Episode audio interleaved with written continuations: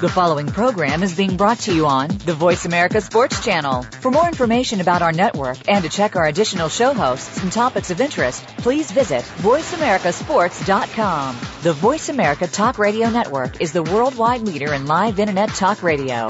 Visit VoiceAmerica.com. The views and ideas expressed on the following program are strictly those of the host or guests and do not necessarily reflect the views and ideas held by the Voice America Talk Radio Network, its staff, and management.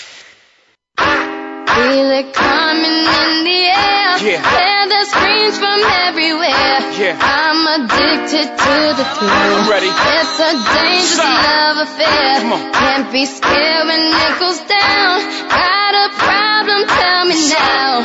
Only thing that's on my mind is who's Stop. run this town tonight. Welcome to the Kwamie Lassiter Sports Talk Radio Show. Alex Clancy, Deborah Debris in studio. Cindy will not be joining us today, I don't believe, and I think Kwamie may call in, but uh, we'll be waiting on bated breath for that. Uh, Deborah, quick, how was your weekend? How was everything? Uh, weekend was good. Just uh, sitting around building products and uh, watching a little football. So exciting Yeah. weekend. Yeah, a lot of football. A A lot, lot of football. A lot of I- I- strange football. I took a step back after last night's game that we'll definitely get into and just thought, what the hell is going on? Like things, things are not. Something is wrong with the Force. I, I never really watched Star Wars, but I kind of I try to use the example. Uh, there's- Stars are not lining up right now. yeah, there's three undefeated teams: uh, Cardinals, Falcons, Texans. Uh, Cardinals, we'll we'll talk about second. We're going to start with Green Bay, talk about the uh, Cardinals, and then go go over the the myriad of over overtime games this week that uh, that kind of have people still baffled about what happened. But we got to start with last night. Seattle beats Green Bay 14-12 in Seattle. Referees were, you know, at the crux of, of the uh, of the conversation again. Even though that it's kind of unfortunate that that's still happening. Uh, Russell Wilson throws a hail mary pass caught, well, allegedly caught uh, by Golden Tate uh, at the buzzer to win. Uh, the refs reviewed it. It really looked like Jennings from Green Bay came down with it, and Russell Golden Tate pulling on his arm on his way on the way down and wrestled the ball away from on the ground. One ref called it a touchdown. One one ref made the uh, made the motion of you know timeout, which means touchback, which means game over. Green Bay win. So I, and they went and reviewed it, and I don't understand what they were looking at. They probably have every every uh, Every angle in the angle book. that you can get. Yeah, and plus they're talking about that the you know there's guys in the booth that are you know with the league and they reviewed it and still didn't overturn it. so is it is it the refs? Would the regular refs have called it differently?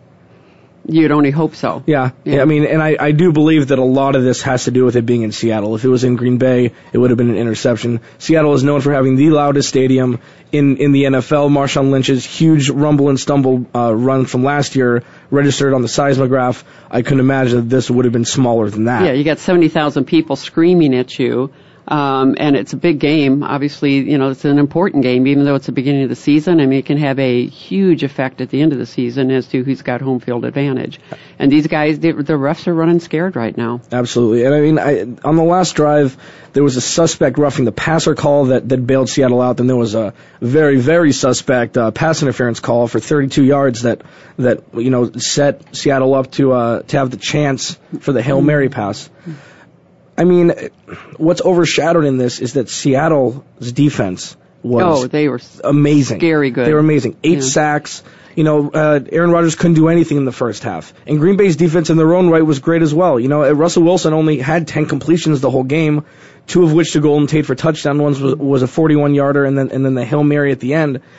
These defenses is, is, is what's being overshadowed here. And I don't know what, what's going to happen with these refs. You know, Roger Goodell must have watched that game and went, crap. Yeah, You like holy, holy, holy, all sorts of orifices and things like that because there, yeah, this has got to be just massively weighing on his shoulders and his ego has got to get out of the way and he's got to start doing what's right. He's got to start doing something. Yeah, anything, anything to get, uh, because you've got players that are blowing up right now. You know, the, the, the fans are blowing up right now. Vegas, you know, fantasy football. You look at, you know, again, we talked in the past about follow the money. I mean, the money is widespread on this thing as to what's happening, and when you have a play like that, um, a lot of energy moving. Absolutely. There was a none of it's good. 150 million dollars more bet on bet more on Green Bay than on Seattle Mm-hmm. yesterday. So a lot of people are unhappy. A lot of wallets are lighter. Uh, and you know it it is the refs, but it's also there were there were combined 24 penalties for like 150 to 250 yards. It's uh other things added to this game being a 14-12 game besides just the refs. Well, But- you have a lopsided game in the beginning half, and then they come, you know, Green Bay turns around and, you know, brings it back in the second half. I mean, it makes for a really interesting game, and that's what people like to show up and watch. But when it comes down to a final play like that, and after that much energy expended um, on the field and, you know, on the sidelines and up in the bleachers, you'd like to see it be a fair ending. Absolutely. And it wasn't. Absolutely. And and the and the NFL the regular the regular referees look like you need us. Pay us, give us our pension, even though even though they're only part-time employees. Do you give them the pension or not? That's the whole thing. That's the whole what the whole lockout is about. Now, is this going to force Roger Goodell's hand to do something that's unprecedented, giving a pension to a part-time employee? Is I mean, is it is that what it's come to with all these horrible things that have happened uh, since since the first week with, with these referees? 18 of 20, or I think 17 of 22 challenges were overturned yesterday. The, besides, Well, you know, that's the thing. To be sitting in his seat right now is not a pretty place. I mean, he's got to have everybody and their brother coming down on his shoulders right now, and he's, you know, it's a human nature. Is you know, do you save face, and if so, which face are you going to choose? Yeah, Which face are you going to choose? Because he's got a, he's got more than one. Yeah, so I mean, he's already the most hated commissioner in the NFL, uh, in the NFL, in all professional sports. Because the NFL, everything's looked at through a magnifying glass when it comes to the NFL. Because Monday Night Football is still the number one most watched show over all uh, over all types of shows. It's the number one most watched show in America. So And, it- people and people love to watch football because of you know the quality of the players, because of the brutality of the sport. You know, there's so many reasons that people love to watch it. It gets their own as as a fan. It helps your own aggression. You know, on one day a week, uh, you know, a Sunday, a Monday night, or a Thursday night, or whatever. Whenever your team is playing, you can get some of your own aggression out and and just kick butt and have some fun. And now, as a fan, you can't even do that, you know, because you walk away from a game going, "Are you freaking kidding me?" Yeah, yeah. The refs are the the refs are the number one story on Sports Center every Sunday, mm-hmm. which is and not fair to the players. Yeah, right. The re- the refereeing should be in in the background. It should be the spectacle is the players and the freakish talents that all these guys are. The you know the, the speed, the defense, the long passes, the long runs. But now it's what did the refs do wrong this week? What did the refs do wrong this game? Oh, and then you've got Mr. Rogers coming down with his, it's not a good neighborhood to play in, and he's coming down, you know, and, and writing these letters saying, you know, don't talk mean about the refs, you know, you shouldn't be doing those type of things. And it's like, dude, you know, get your act together and we won't have to. Yeah, no, absolutely. I, and it's this is talked about in nauseum over all airways, over all television shows having to do with with uh, with sports. And Well, and one of the things I think people may or may not realize that, um, you know, we watch a football game. You know, we watch it for, you know, the four quarters type of thing. But the players, it's an all week experience. You know, the guys that I work with, I mean, it's a job and day in and day out they are putting their body and their minds through a grinding mill getting ready to play for that, you know, period of time that we watch them. Um, so the energy and the the wear and tear on their body and their mental and emotional side is massive to go out there and perform at the highest level, which is what they're you know working and playing so hard to do throughout the week, is to go out there and be at their absolute best.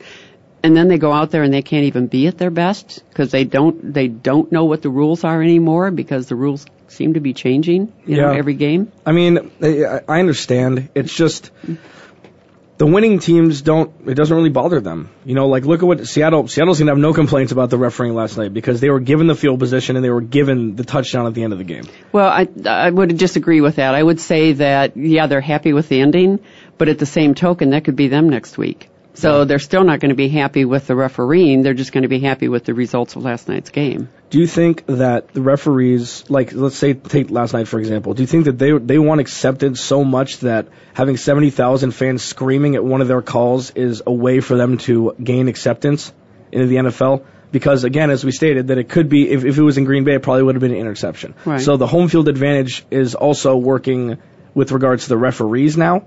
And I mean, because last night that was a blatant interception. It was. People talk about this. uh, They've been talking about it since 10 o'clock last night Pacific Standard Time. Interception, interception, interception. You catch the ball at highest point. The defensive back for Green Bay did that, and it still well, he wasn't controlled enough. the ball. Right. Yeah, yeah. He, I mean, he had his hands on the ball and he controlled it, you know, all the way down. Um, so your question is, My question is, do you think that truly because it was in Seattle that that's why the call was made that way? Due to I don't know that it was because it was in Seattle. I think it was because of the that one of the things that played into it was the energy in the arena, which is the loudness of the fans, which happened to be in Seattle. I don't know that it was Seattle, but it could very well have been the energy in the stands, and they happened to be in Seattle. That's fair. All right, well, let's talk about let's some of the positives. Russell Wilson leads, regardless of how it happened, leads his team down, scores a touchdown to beat still one of the best teams in the NFL. Rookie, uh, he's surprising everybody. It's 5'11. He's listed at 5'11, which probably means he's about 5'9. Very elusive in the pocket. Uh, made definitely made some mistakes last night, but with a running back like Marshawn Lynch and veteran receivers, an incredible defense, they have the tallest secondary in NFL history behind them. These guys are linebackers playing DB, playing defensive back. So uh, he has the things going for him. He has the recipe that the Ravens had in 2000 when they won the Super Bowl with Trent Dilfer. You have a running back, you have a strong defense, and maybe that's the recipe for success. No, San Francisco, it almost worked for San Francisco last year. Running back, defense, uh, able-bodied quarterback uh, that didn't get hit much, that didn't make that many mistakes. Russell Wilson's only thrown one interception uh, through through three weeks, which is great for for a rookie quarterback. That's a positive. Now let's look at Green Bay. What do they have to do to right the ship here? I mean, they have all of their guys healthy now. So what's the problem? Greg Jennings is a little hobbled, uh, I believe, with a hamstring, but when they won the Super Bowl, everybody was hurt. Their whole offensive line was depleted. They didn't have Jermichael Finley. They didn't have a running back. What what does Green Bay need to do to right the ship here and move forward and get get some wins? Well, and part of what's going to be tough now too is when you've got a game like last night that not only is your quarterback getting the crap beat out of him, um, he's got to be wondering about his front line. Luckily, they came back the second half, and you know he had some guys protecting him. Um, but at the same time, then you turn around and have the you know the atrocity of the call at the end of the game. I'm curious about what it's going to be like going into practice. You know, I mean that's a that's a weird en- energy that's going to be going on, and it's going to be interesting to see how the coaches, because the coaches are the ones that are gonna, now going to have to pull it around, and the leaders on the team to pull it around and say, dude, you know, it sucks and you know, it shouldn't have happened and whatever, but what are we going to do? Because we got to focus on next week's game. Yeah, sure. I, I know, and, and that's granted. That's understood. I, I just don't. I don't see Aaron Rodgers folding. You know, I mean, he's he's. People say he's a great leader, uh, except for uh, the agent of one of the players on the Green Bay Packers that will remain la- that, that's remained nameless. I can't fathom him not coming back. No, he's not a give up type of This is yeah. this might be the spark that they need to wake up, hey, we're not the Super Bowl champions anymore. We right. need to reprove ourselves to the NFL, be feared again. And and their defense is doing all they can. You know, Clay Matthews is a, is a is a beast. AJ Hawksell there, Charles Woodson, one of the best DBs of all time who's moved to safety. It's going to be really interesting to see how they respond. They have New Orleans in New Orleans on Sunday. They can't go 1 and 3. They, there's no way. New Orleans, this might be a throwaway season for them. They have a scapegoat for why they're 0 3. Mm. Oh, the coaches, oh, our, our, our, players are, are suspended. They, that's a whole other story that we'll get into later, the, them losing to Kansas City. This catch, this catch, quote unquote catch, may change everything for Green Bay in a good way. This might be a blessing in disguise for them, and only time will tell, I guess. I, am I'm, I'm getting texts from people that, that are listening saying that it's that, that it was a simultaneous catch. I, I, I don't believe that. I, I- don't think that if the defensive back goes up at its highest point, catches the ball with the receiver draped around him, that's not a simultaneous catch. When the ball goes to the ground, and if they're both touching it, that doesn't mean that they both caught the ball at the same time. There's no way two people can catch the ball at the same time. Yeah, One that at person the get- same time is, is difficult to get a simultaneous catch. And the and the receiver, I mean, he looked like he had a lot more height up in the air to get the ball, to control the ball up over his head, bring it down. And at that point, guys were starting to drag on him. Right. Well, uh, we have to take a break. We're going to come back and talk about the Cardinals. They're 3 0 start. You're listening to Kwamie Lassiter Sports Talk. Alex Clancy, Deborah Debris in studio.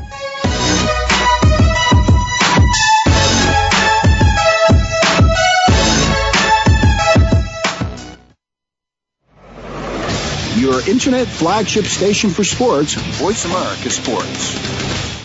Okay, sports fans, here's your opportunity to discuss football, America's favorite sport. On an annual basis, millions of people attend, watch, and listen to football, both pro and college. Ray Ellis Sports, an internet talk radio show, was developed with the fan in mind. Join host former Philadelphia Eagles and Cleveland Browns strong safety Ray Ellis on Voice America Sports every Tuesday at 1 p.m. Pacific for exciting interactive football discussions from the fans' perspective. Tune in every Tuesday at 1 p.m. Pacific to Ray Ellis Sports right here on the Voice America Network and let's talk football.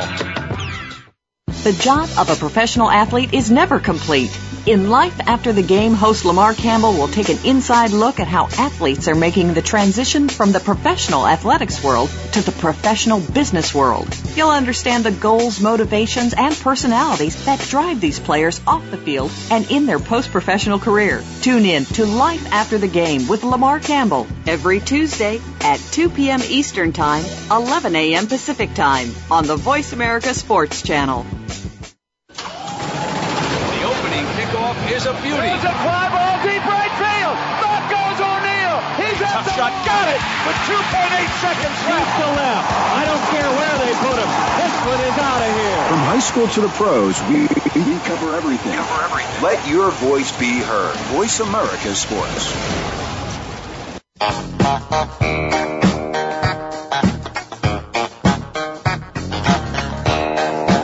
Welcome back to Kwamie Lassiter Sports Talk. Alex Clancy, Deborah Debris of YourClearEdge.com in studio.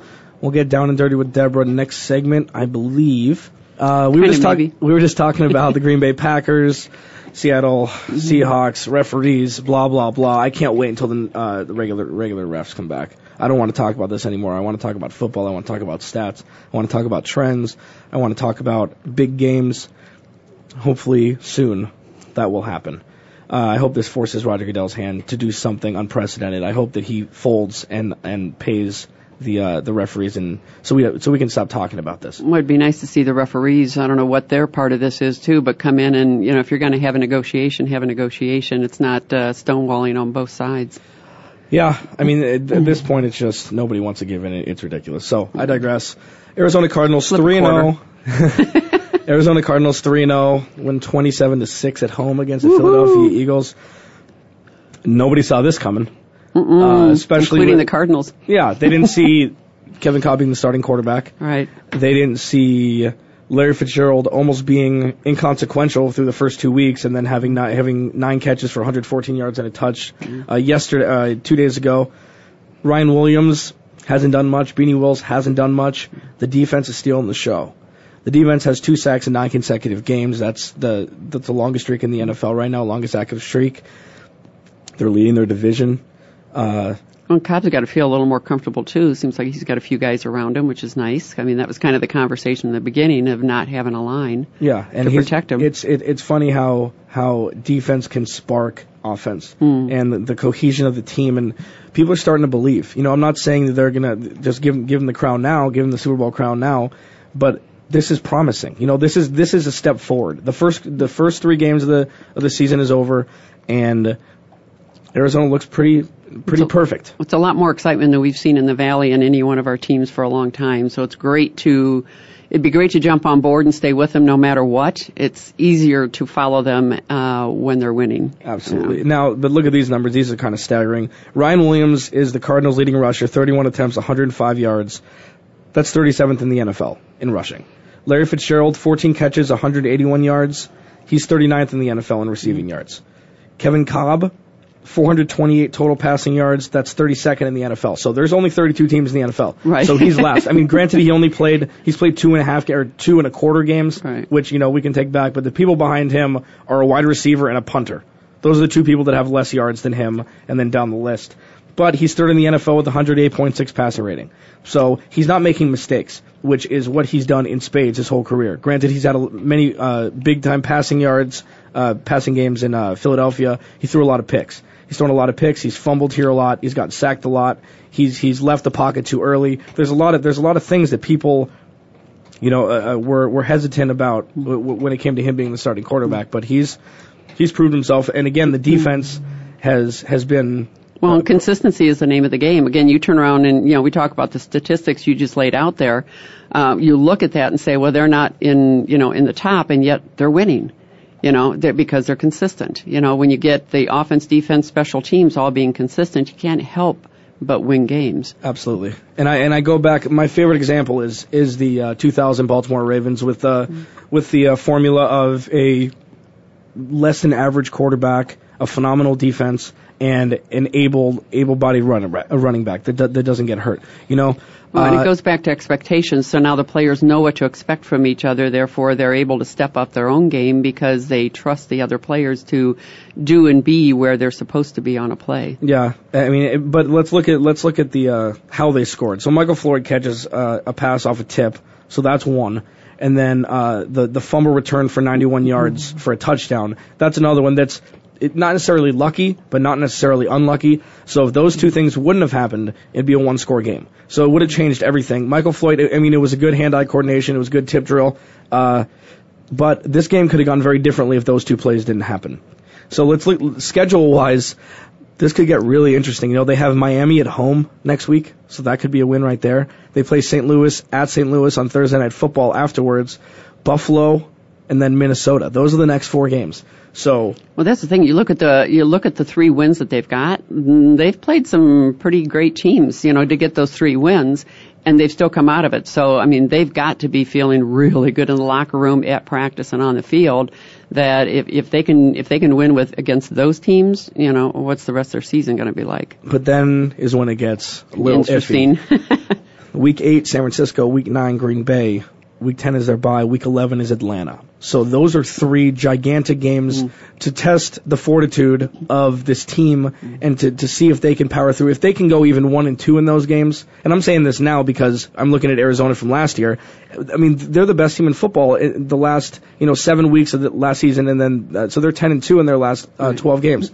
So It'll be really interesting to see what happens. and then they have to end with Detroit, Chicago, San Francisco to end the season again. So that last game uh, at San Francisco, woo! It's fun to watch. Them. I mean, at least at least it's exciting. I mean, at least like exactly. finally, finally they're relevant. You know, it doesn't, it doesn't, they're not, they didn't start 0 3 and then they're like, well, let's see what draft pick we're going to get. You can go to the stadium or watch them on TV and expect that there could be a win, you know, which is different than uh, what it's been in the past. It's it's, it's they really, hoping and praying that there could be a win, and now you're expecting that, you know, it's it's definitely in the possibilities. The cards are there. Absolutely. So, so the Cardinals.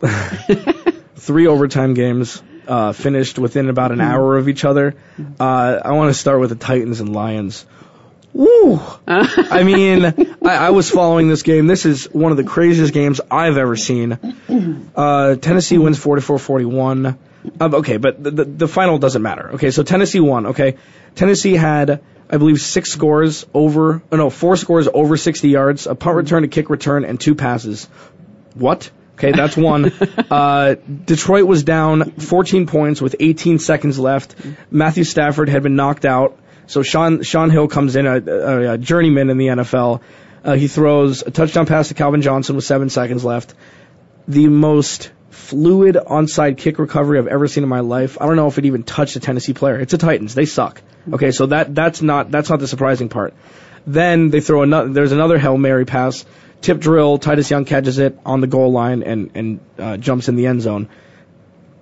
This is I mean, that doesn't it's happen in football. football. 46 points scored in the fourth quarter alone. Mm-hmm.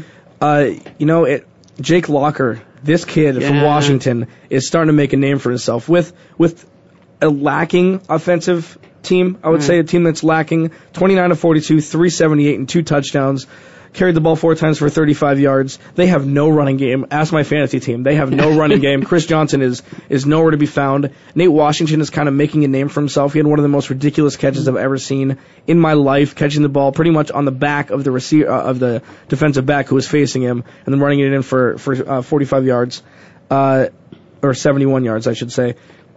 This is what football's about. This, this is, is, the excitement that we all show up on Sundays, Monday nights, and stuff to watch. Yeah, I mean the uncertainty should have to do with the players not with the referees. Right. And and this is and that, that's what we got in spades uh, it, with this game. Calvin Johnson had another huge game: ten catches, 164 yards, and a touchdown. Uh, he's he's he's a man among men. He's a titan among men. Titan among men. yeah, I mean he's.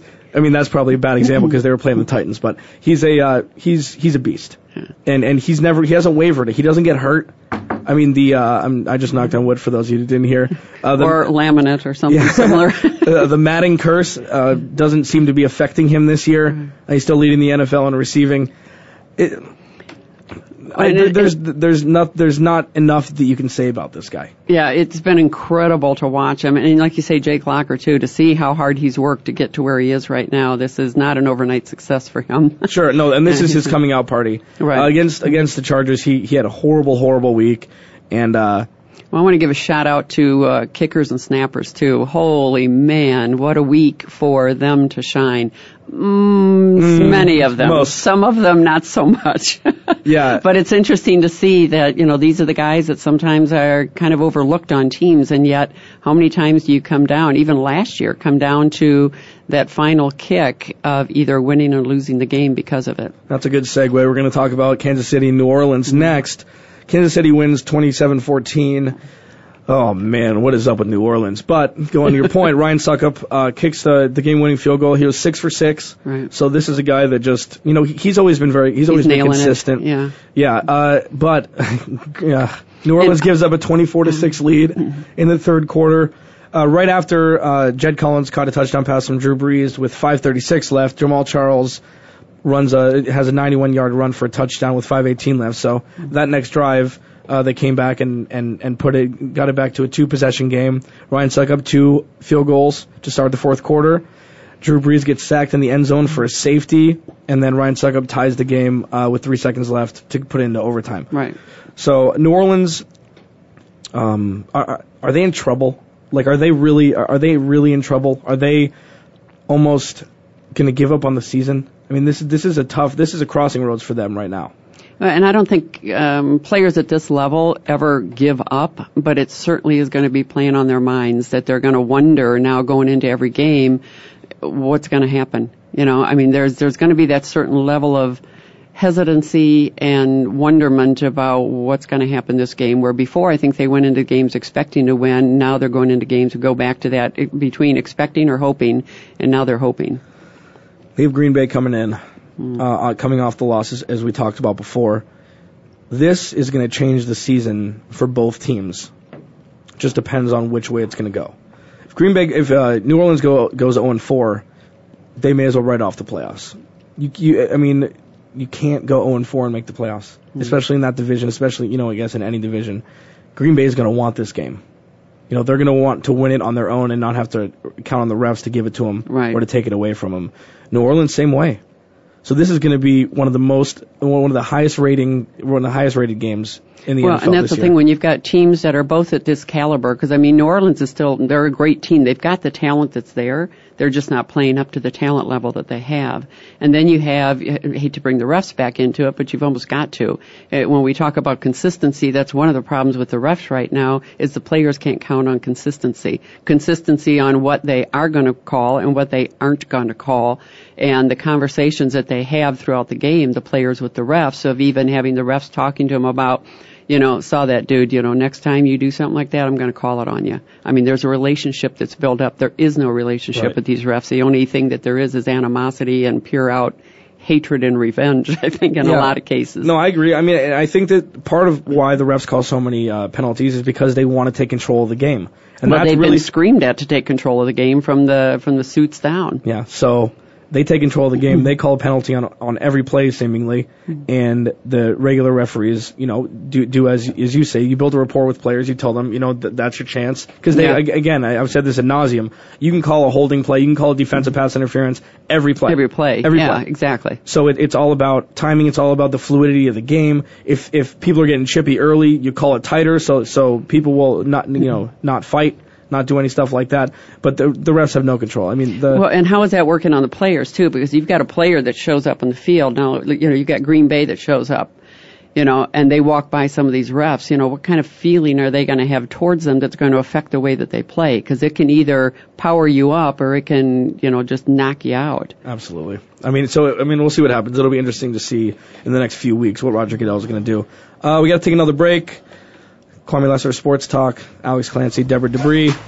We'll hit the Patriots and Ravens next.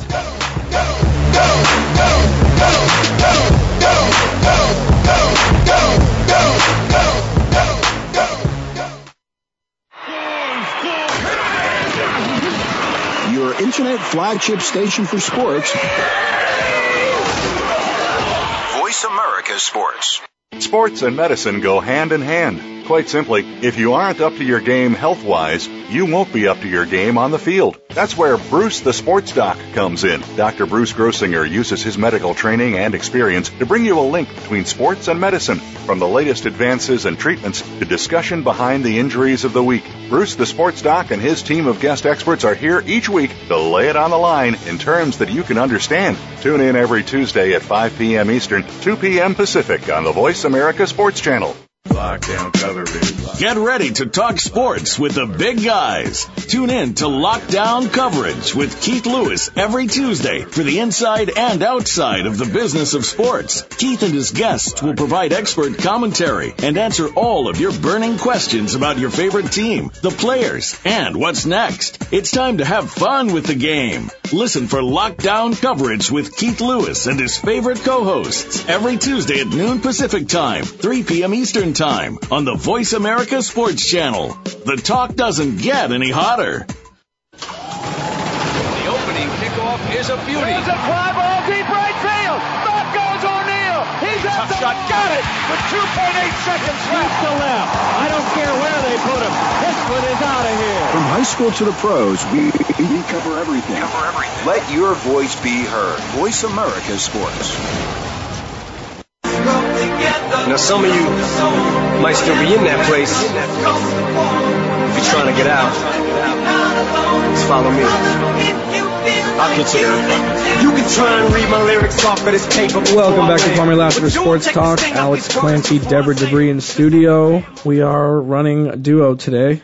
Uh, our, our two other counterparts are not with us. yeah, it's starting to cool down here in Arizona, so we're all in happier moods. Uh-huh. yeah, nice to have the doors open and a little breeze coming through the house these Yeah, days. it's only 85 at night. It's awesome. Mm-hmm. Uh, last game we're going to touch on is the Patriots and Baltimore Ravens. Another game that ended in controversy, but we'll talk about that a little later. Ravens win 31-30 on a on a game-winning field goal at the buzzer. Joe Flacco, 382 yards passing, three touchdowns and an interception. Green Bay was leading 13 nothing at the end of the first. And then Joe Flacco turned it on. Uh, two years ago, I would have said you were crazy if Joe if you told me that Joe Flacco threw the ball 39 times in a game. This new no huddle offense with an able-bodied, r- ridiculous Pro Bowler back, uh, Ray Rice. You know this this might be a recipe for success to make it to the Super Bowl. This is the new. This is the new face of the NFL, Joe Flacco, Matt Ryan in the NFC. You have these guys that are starting to come into their own who were drafted three or four years ago who are just looking at the old men, i.e., Tom Brady, Drew Brees, uh, and saying, you know, you, you can hand the reins over now. Yeah. And uh, this this showed Sunday Night Football how really good Joe Flacco is, and how New England may never be what they used to be. And it looks like little by little it's starting to move towards that move toward that end. I mean, Tom Brady had a pretty good game. I mean, he threw for 335 yards and a touchdown, no picks. Stevan Ridley didn't do much. I think that it's interesting with a lot of teams nowadays, like Dallas comes to mind. You win if your running back produces. You know, if DeMarco Murray, DeMarco Murray, the first game of the year, not to get off topic, hmm. had 125 yards rushing, they killed the Giants. The next two weeks, he hasn't done much. They ended up eking out against Tampa Bay this week, but Stevan Ridley, over 100 yards. New England looks a lot easier because it looks a lot better because it, it's easier to open up the passing game. That was not the case against the Baltimore defense this week. So, I mean, it'll really be interesting to see what happens with both these teams. Torrey Smith uh, kind of overshadowed this whole thing, you know, losing his brother Tevin less than 24 hours before this game started. Ended up having six catches, 127 yards, and two touchdowns. Man. Yeah, that's a that's a lot of energy moving inside of him, and good for him for coming out and playing. I mean, that's one way. You know, the the players will talk about that if there's something going on in their personal life, if they can get out on the field and just release for that period of time that they're out there, it helps them so much. And I applaud him for coming out for the support that he got from his team because that helps in the healing process. And then to be able to go out there and produce the way he did, I mean, heck of an effort, you know, and great results. Absolutely. I mean, and people would not fault him for not playing. No, Uh, not at all. So him coming out is just playing on house money, you know. And again, as you said, it's it's helping. I mean, this reminds me of the Brett Favre thing when he loses his dad, come out, uh, throw has a game of his life. Uh, that was years ago. He, Torrey Smith, you know, he had a great game. I mean, he has. I mean, this was he hasn't had this many receiving yards. I don't think since his first game ever in the NFL when he had three touchdowns in the 1st quarter or the first half, I believe. This is this is this is really inspirational. Uh, it's really uh, it shows that people d- uh, dig deep down, still really love the game of football, even and not going through the motions. I mean, understand. Well, and when you do it for a cause, Absolutely. you know, you do it for the memory of his brother, you know, those type of things. And a family, a football family, if they really understand football and understand the player, they know that this is no disrespect whatsoever to his brother, the memory of his brother. It's anything. It's his way of honoring his brother. And, uh, you know, those who understand what it's like to go through something like that, again, huge kudos to him. And I'm so pleased that he got the results that he did and that he had the support of his, his family and his team. I think this is a good segue into down and dirty with Deborah. So go for it. So this is going to be a short segment, but I just want to bring up a little bit of information around energy and emotion. I know we've talked about it quite a bit, but one of the things that you may not realize that your thoughts and your feelings are energy, pure and simple. They're energy. We as human beings are full of electricity. When you look at the emotions of a game, and we've talked about this already all, all morning, you know, the electricity and the emotion that goes on in a game, one thing that people don't always realize is that it's build up. It builds up. It, it physiologically builds up in our system. So from week to week, from moment to moment, that energy continues to build unless we have some way of releasing it. And people, the way they deal with that emotional, that high charge energy that's going on right now, just in the game itself, and then you pick the sidelines, and then you take the stands, and then you take everybody around the world watching. That's one heck of a lot of energy that's moving, and right now it's not necessarily moving in the right direction. I can't imagine that there's any office, any place in the United States where football isn't being talked about this morning by men and women alike. And one of the things that happens when we get into that energetic state is it clouds our judgment. Uh, any doubt about that? go talk to, go look at the refs. Yeah. Yeah, yeah. Tell them to. Um, yeah, never mind. Go back to the go back to the malls. Um, but the other thing that happens when somebody's put in a position where their mind is clouded and they're they're in that energetic state, it happens in board meetings and it happens on football fields and in the stands and in the parking lots. Is you can end up on two sides of this. You can end up in an attack defend type mode. Somebody's attacking, the other person's defending, and then it goes back and forth and back and forth. And nobody really wins. It's just attack defend, attack defend, attack defend. Or you can end up jumping on the bandwagon. So now you've got somebody who is in a high energy state and somebody else. I mean, this is where you get cliques and gangs and uh, teams, you know, um, it can be good or bad somebody's in a high ener- energetic state and, every, and other people around them want to be part of that energy, good or bad, so that they either fit in or so they're not the outcast. And so all of a sudden you've got people jumping on the bandwagon who may not even have the same belief, but they jump on because it's the comfortable place to be, even though they don't have the same belief. So my when we look at what's happening with the games, I mean, you've got the refs are at a high energy, the fans are at a high energy, you've got players, coaches on the sideline and on the field that are at high energy, and what's the possibility of having this whole thing exploding? You know, we're seeing it happen now on game to game when you've got players on the field who are intimidating the refs.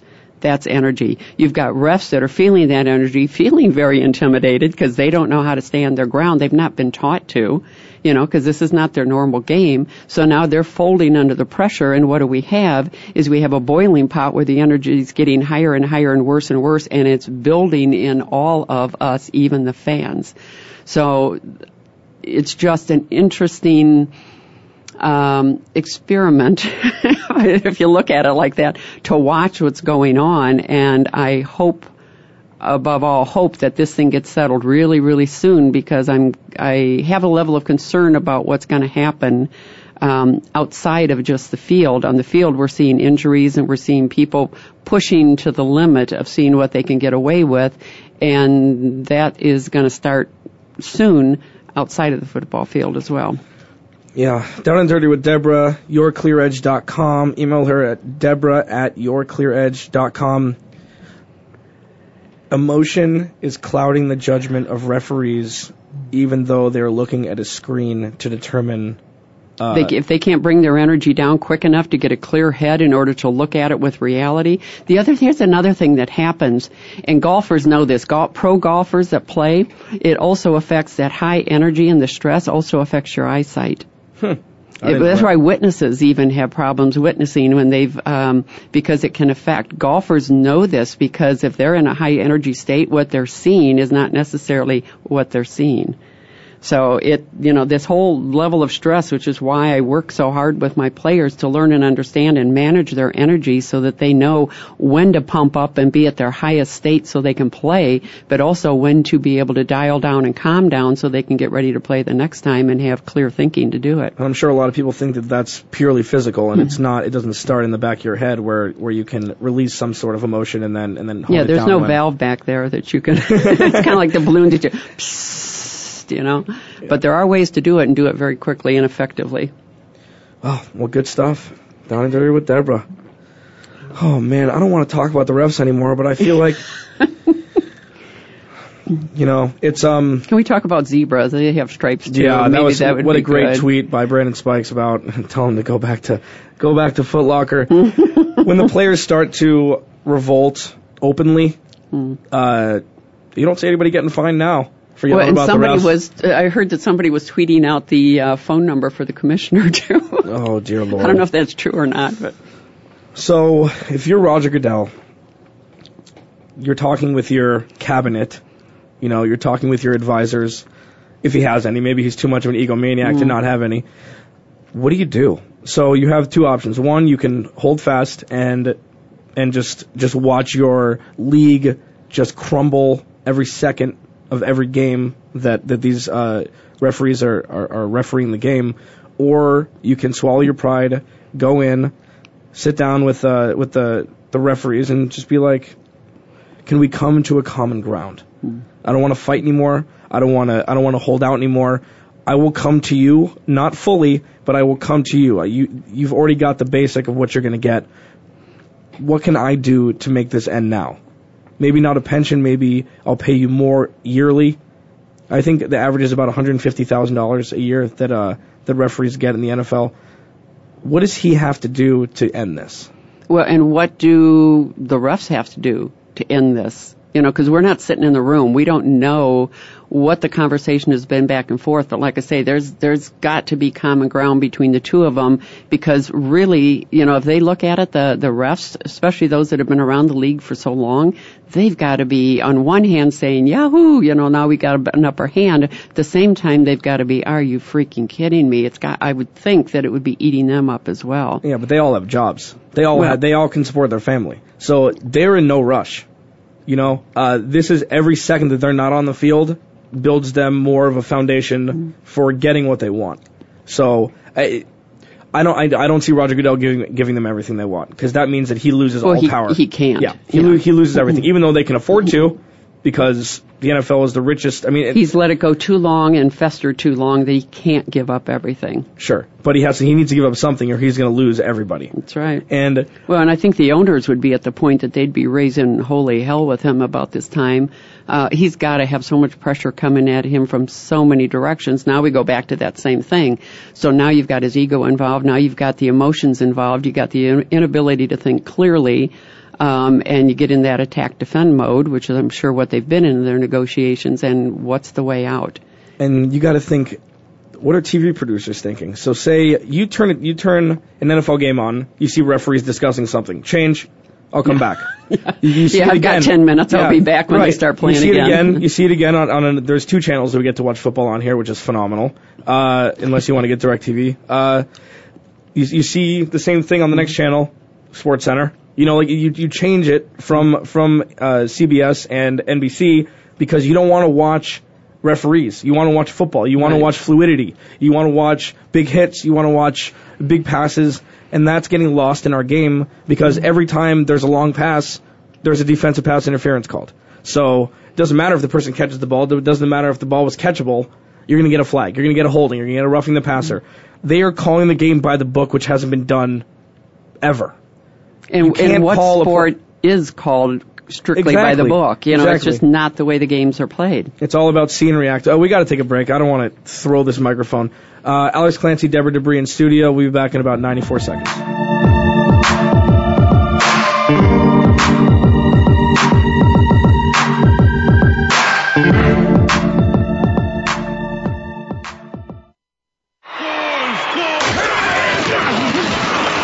Internet flagship station for sports.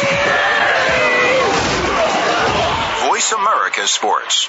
When it comes to youth and high school football, listen each week to Coach Al Gross at First and 10 Football. Coach covers vital topics relating to the latest trend on a national level. Join Coach as he interviews personalities from the NFL, NCAA, and the top high school coaches from around the country. Catch all the interviews and get in-depth information online at www.firstand10football.com. Your national resource for youth and high school football. First and 10 Football airs Wednesdays at 1 p.m. Pacific, 4 p.m. Eastern on Voice America Sports.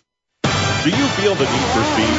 Whatever your addiction, NASCAR, IndyCar, NHRA, Formula One, or even lawnmower racing, Pit Pass USA has got you covered. Larry Henry here, host of Pit Pass USA. I put my 30 plus years of being a motorsports broadcaster to work to bring you not only the best guests, but also the most interesting guests in racing. Pit Pass USA with Larry Henry, your front row seat to the world of racing. Wednesdays at 7 p.m. Eastern on the Voice America Sports Channel. Be there or get a DNF. Your internet flagship station for sports.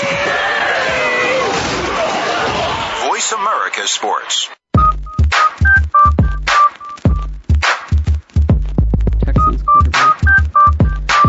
Welcome back to Kwamie Lassiter Sports Talk. This is our last segment. Alex Clancy, Deborah Debris. You can follow me at Clancy's Corner on Twitter, youtube.com slash Clancy's Corner if you want to check out some of my rants on video. Deborah Debris, once again, yourclearedge.com. Check out her website. There's a lot of really, really good things on there. She's she's a pretty talented woman, I would say. You know, I'm trying to get a smile out of her. She's I know I know a thing or two. Yeah, she, no, she's great. she's great. Uh, so before uh, Down and Dirty, we were talking about the Baltimore Ravens game. I alluded to the game ending in controversy. Field goal to win the game goes seemingly directly over the right upright. Now the rule is that the goalposts go up to the heavens. So if it went up to the heavens, it would hit the goalpost and it probably would have gone in. But uh, it wasn't reviewed. It wasn't anything. Game over. Bill Belichick. Uh, trying to get the attention. Tried to get the attention of a referee who's bolting off the field. I think he was trying to run a new, get his uh, a high on his new 40 time. He was out. He's like, well, I don't want to do anything more with this game. I'm out. He's trying to get to his car before the fans do. Yeah, seriously. So uh, Belichick grabs his arm. What's going to happen? I mean, really, I, I he should get fined, but I think that I think it's ridiculous to say anything more than twenty five thousand dollars. I want to throw up when I say that, just twenty five thousand dollars.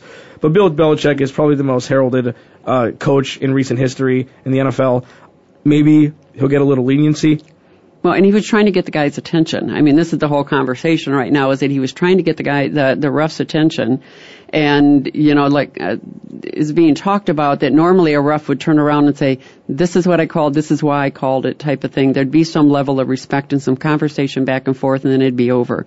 But it's like every other play on the game that, uh, in the game that the refs don't have the respect of anybody right now.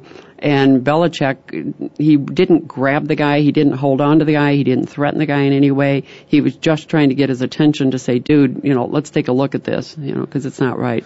Yeah, you know, it, I I think that uh high energy, dude, all the way around. I'm Yeah. talking about it, high energy. Yeah, I mean he he needs to be fined. Uh, I would think if it were up to me, because the the rule is no touching the refs, nobody is above that rule, regardless of why you touch the ref or not. Fifty thousand dollars, fine them. You can't suspend them. Sometimes you'd be suspended depending on what the actual contact consists of. And as you said, he was just trying to get his attention. So I don't think that that's uh, necessary or warranted to suspend him. Uh, Well, especially when you're yelling at the guy and yelling at the guy to try to get him to turn around to have a conversation. You know, it's just, I don't know, it's just sad. The whole thing is sad. Uh, talking about something else sad. Nice little segue there. Darrius Heyward-Bey uh, from Oakland takes a horrible hit. Uh, coming across the middle in the end zone. Uh, it looked like on the replay that he was pretty much out before he hit the ground. You could see his his body just tense up and felt. I mean, he was on the ground for 15 minutes. Good sign. He gave a arm extended to the sky thumbs up, which doesn't happen. Usually people do a thumbs up when they're strapped down. Uh, he was released the next day. Uh, I don't know why. I'm not sure if maybe it looked worse than it was. Maybe he, he had the wind knocked out of him and was concussed, but that was it. Uh, it looked like he could have potentially broken his neck. Looked like he could have. Uh, well, here's the part that's scary as we talk about you know concussions and you know what goes on in football and that, and it doesn't matter if there's a play that's helmet to helmet. It can be you know the the body hitting the ground that can damage the brain, damage the uh, the nerves in the back of the neck can, you know, take the organs within your body and slosh them every direction within your body. That, yeah, you might feel okay the next day or at least tell people that you feel okay and things not show up. Um, but at the same time, there's can be damage that's done. And when the brain, there's a, you know, the actual concussion can happen, but there's also the, it's like a decompression that can happen whenever the brain slashes one area in your head maybe forward, and then you hit the ground and it hits the back of your head, uh, you know, within your skull. That there's just so much possibility of damage that can go on that has nothing to do with a hit to hit. How do you come back from this emotionally? How, how does so say doctors clear him? Mm-hmm. He passes all the concussion tests in two weeks. Say he say they run the same play in the same situation.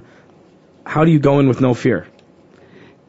Or is that, or is that what- just the nature of football players? They just It they, depends on the player and it depends on how they how they perceived what just happened because what what happens with players even with just you know outright injuries um, and I, I do this when I work with my guys is there's a a hesitancy a lot of times the next time because what the body does when you have a hit like that, anything, emotional, mental, or physical hit like that, and he's had all three of them all in one play, as which most of the players do, you end up having a normal reaction to an abnormal circumstance. And the normal reaction is that you go into fear, you go into shock, you go into fight or flight, you go into all sorts of emotions, and it holds, again, going back to energy, it holds that energy, that memory within your body that all of a sudden the next game it can get triggered. You get a Michael Vick who's getting hit from every direction all the time, even from behind when it's unknown to him that you've got a guy coming up there ready to hit him.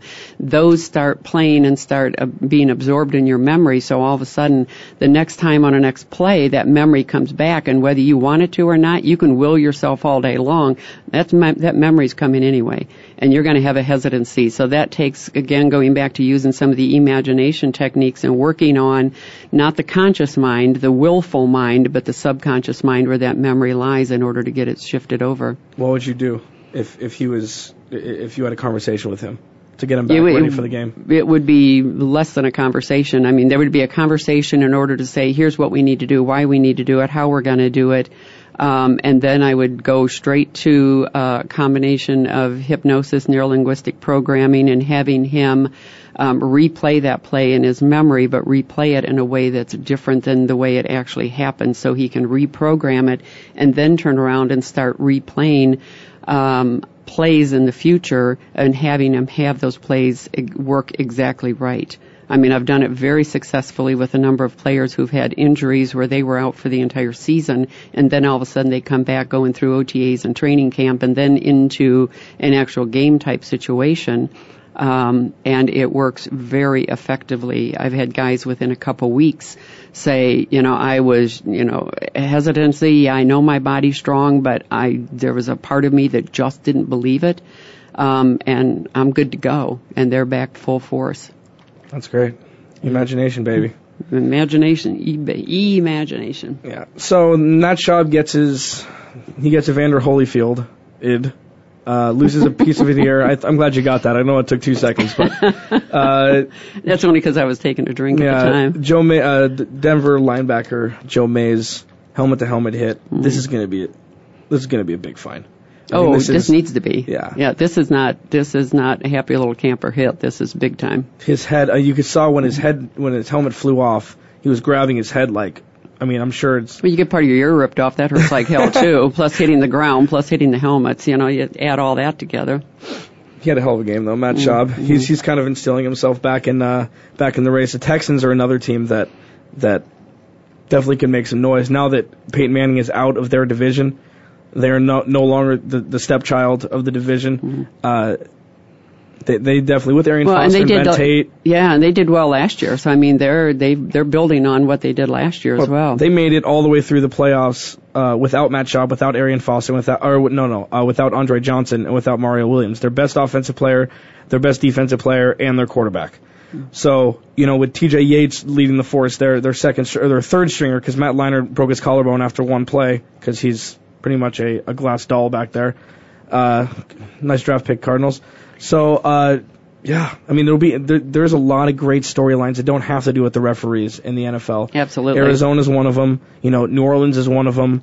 Green Bay is one of them. You know, Houston. Go back and focus on the players and what they're able to do and what they are doing and showing us and why we love the game. and, and the rookie quarterbacks, RG3, Andrew Mhm. Luck, Russell Wilson, Ryan Tannehill, uh, Brandon Weeden, all these guys are coming in as men playing a man's game as opposed to coming in and it taking three years to, to get used to the speed and get used to you know the play calls like Cam Newton coming to the league and all he all he did with with play calls was look at the sideline and see a board put up. Yeah. I mean, so I mean, it's it, it. The game is evolving every second, and it's unfortunate that the referees aren't adding to that. They're kind of taking away from it, which is, I mean, I, I know it's I know it's temporary, but this is one of the most exciting starts to an NFL season in a long time. And Well, it's temporary, but yet you look at the number of games that are played based on the games that had been played, and you know it's it's sad that it's not like baseball. We've talked about that before. They're not hundreds of games to play. Absolutely. Now, I do want to say one thing before we go. Uh, on Thursday, October 18th, Midnight Club, uh, they'll be hosting a restaurant industry auction with guest celebrities from the Bachelor and Bachelorette shows. All proceeds from this event are being donated to Arizona's newest autism charity, Sounds of Autism. Come out and support this event. Uh, go to soundsofautism.org. Yeah, once again, the Mint at in Old Town Scottsdale. Check it out. Um, it's it's building and building more and more steam. So you'll be hearing a lot from that uh, charity in weeks to come. Deborah Debris, Alex Clancy in studio. Thanks for coming, Deb. It's been real, dude. Yeah, check us out. VoiceAmerica.com. Search Kwamie Lassiter Sports Talk if you want to hear the show uh, at another time. It'll be archived there later on this afternoon. Once again, Kwamie Lassiter Sports Talk. We'll see you guys next week.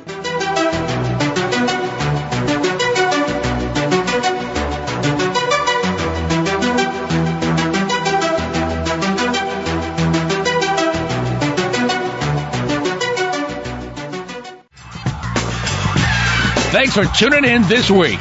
Come back next Tuesday at noon Eastern Time, 9 a.m. Pacific Time for another edition of Kwamie Lassiter's Sports Talk on the Voice America Sports Network.